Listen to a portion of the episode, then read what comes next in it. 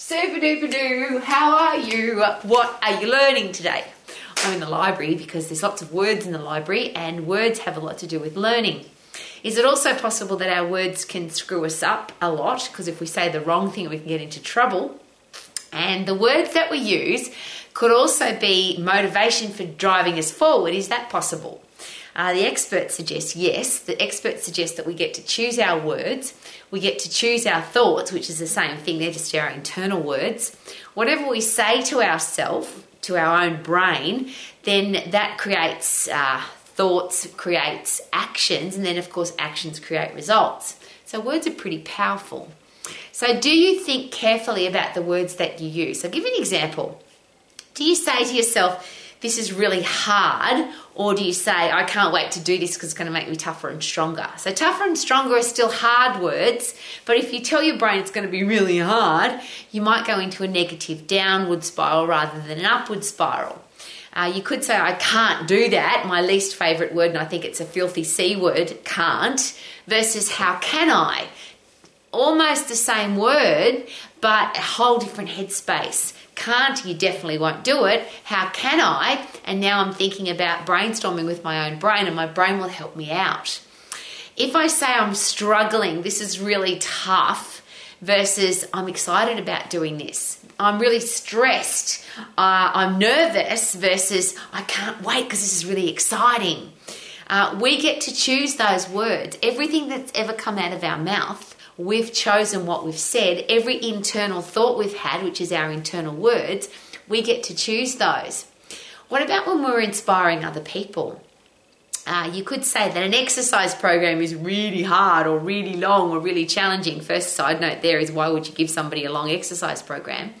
But rather than it's really hard, how about this is going to give me the best results possible in the shortest period of time in the safest way possible? Isn't that exciting versus it's really hard? Uh, we can demotivate people by words, yep, or we can inspire and motivate people by words. And some of the, the best speeches in the world have inspired people to fight for their country, to stand up for what they believe in, to, to fight hard for important things. Words have done that because words get into our brain and then they inspire that chemical process. Now, that's all physiology because if I'm thinking positive and I'm thinking strong and I'm thinking powerful, that's my hormonal system that then goes into action to turn those thoughts into actions. But if I have negative thoughts, if I say, and I'll rephrase that, if I say negative things to my own brain, I'm then going to have negative thoughts. And negative thoughts do what? If I say I'm tired, I'm going to be tired. If I say I've got a stack of energy, I might be telling the truth in advance, but I've got more likelihood to have energy when I tell myself I've got a stack of energy versus I'm so tired.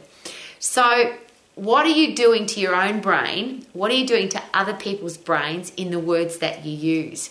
If you want to excite people to exercise, could it be a really good idea to say, Isn't it awesome that you only have to do 10 second bursts of high intense activity? You don't have to waste time at the gym. You don't have to do a stack of exercises. You don't have to go to the gym very often, or you don't have to go to the gym at all. You can get really fit and really strong so that then you can do all the other things that you want to do. That's one of those interesting side notes. Uh, I'm about, I call myself an exercise professional, but I actually don't anymore because I don't like the word exercise. Because for most people, the word exercise, the word, means long, boring, slow 20 minutes, 45 minutes, an hour, or longer. And people think they have to do that long to get a result. But what if we didn't call ourselves an exercise professional? What if we call, called ourselves, I'm a fit and strong expert? So when you come to ex, oh, I'll rephrase, when you come to train with me, I'm going to get you really fit and really strong so that then you've got the energy, passion, and enthusiasm to go and do a 45 minute class if you want to, or run for an hour if you want to, or go and play sport for an hour if you want to, and just have a stack of energy to do all the things that you want to do because you're fit and strong. So, those two words, positive words, for most people, exercise, not so positive. Feeling energetic, positive. Doing hard exercise, not so positive.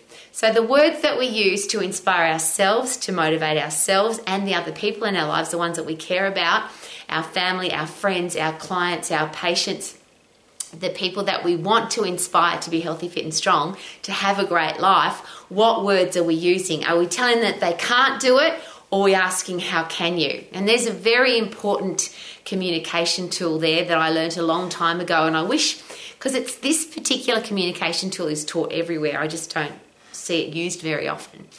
And the question is this question If I make a statement, I now have to back up my statement because if I make a statement and it's coming from me, then I'm trying to prove a point, tell the world what I think. It's also very disrespectful because why would I want to tell somebody what I think? Why is my opinion important? What is what, what is what I've got to say important?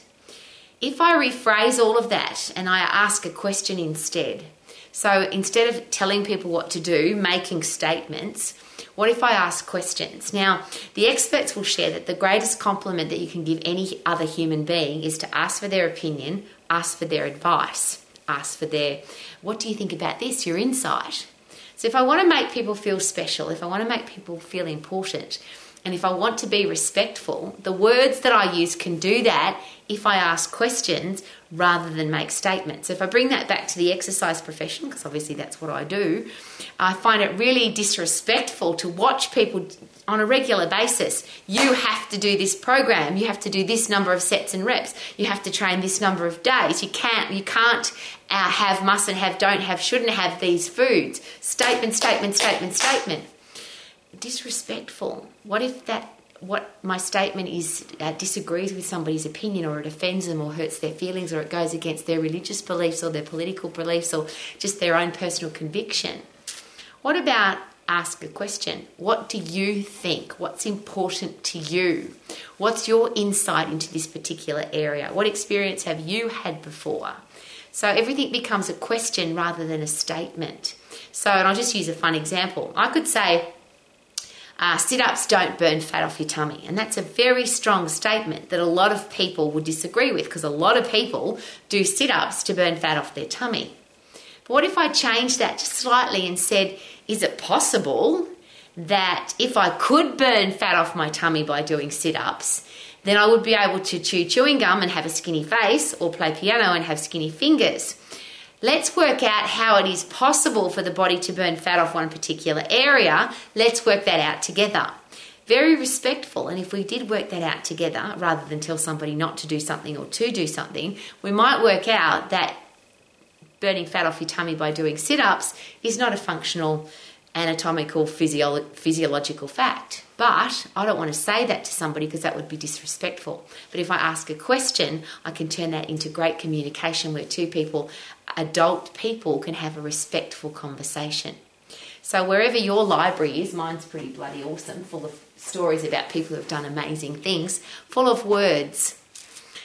Do we analyze our words? Do we think about the words that we're going to say? And there's another quick side note. If I ask questions, is it possible that I'll, I'll think more carefully about my words? Because instead of making statements, I have to think about how can I turn this statement into a question?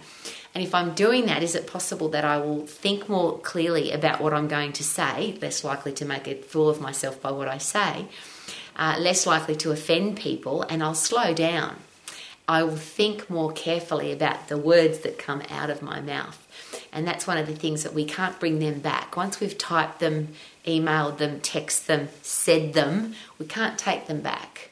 And if those words have been hurtful or painful or, or wrong or silly, we don't get to take them back. You can't, uh, you can't unhear something stupid. So if we think really carefully about what we're going to say and we turn it into a question, are we less likely to make a fool of ourselves? Isn't that a great opportunity to live life to the max? Make less chance of making a fool of yourself, more chance of brainstorming with great people, more chance of building great strong relationships, and more chance of being respectful. Could that be a good idea? May your words make your life better rather than make your life awkward, uncomfortable, or embarrassing. Live your life to the max so you can sing like I do. Super duper doo, how are you? I'm sure you are learning every day. Wouldn't that be a bloody good idea? Woohoo!